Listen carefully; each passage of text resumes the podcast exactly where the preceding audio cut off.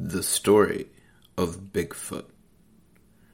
Perhaps the most famous cryptid of all time is Bigfoot or Sasquatch. Normally, I like to do a story of post before I start posting stories and sightings of these creatures. It has been tough to track down one source of the first story. There are many opinions on where it all began. So I will try to summarize a few that I think may have started it. At a later time, I will be posting sightings from in or around Appalachia because they seem to happen all the time. Leif Ericson and his men are thought to be the first European explorers of North America. During their first visit in 986 AD, they reported seeing something strange. Leif rode a huge hairy men who towered over him and his men. These men were loud and foul smelling and lived in the woods.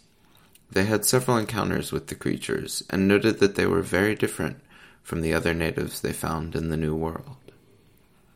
Another documented early story I found happened in 1924. Albert Ostman, a lumberjack and outdoorsman, was asleep in his sleeping bag on a vacation camping trip in British Columbia when a Sasquatch picked him up and carried him for about three hours. He was taken to what seemed like a family of four creatures. Most reports say he was held captive for six days by the creatures. All that is known about Ostman's time with them is that they fed him some type of sweet grass. Osman was able to escape after he gave the largest creature some snuff, which caused it to get sick. On August 27, 1958, near Bluff Creek, California, Jerry Crew arrived at a road construction site for work one morning and found tracks measuring a whopping 18 inches in length. He showed the prints to his coworkers, who referred to whatever was making the prints as Bigfoot, thus giving the creature its name. A month later, more prints were found, and a plaster casting was made of one of them. The Patterson and Gimlin footage from 1967 is the last one I'll cover this go round. On October 20th, 1967, Patterson and Gimlin were horseback riding around 1.15 in the afternoon. They went around a down tree and noticed a figure crouching, a man-like creature. They observed that it was about seven feet six inches tall and covered in dark reddish brown or black hair. Thinking this was odd, Patterson dismounted his horse and took out his camera.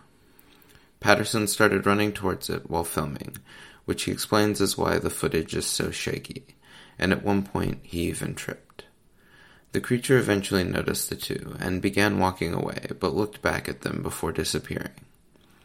This video is probably the one that started the hype surrounding Bigfoot. It is how I first heard of him as a kid. There you have it. These are some of the biggest stories that have encouraged Bigfoot fever. There are reports, pictures, and even videos of sightings of the creature all over the US these days. I have even seen several very near where I live. One day I might cover some of those. If you have ever had an encounter with Bigfoot and would like to share your story, please email me at webmaster at spookyappalachia.com. I would love to hear your story and share it here. Do you have a paranormal story? Let us know. We would love to feature it. Email us at webmaster at spookyappalachia.com. Thanks for listening.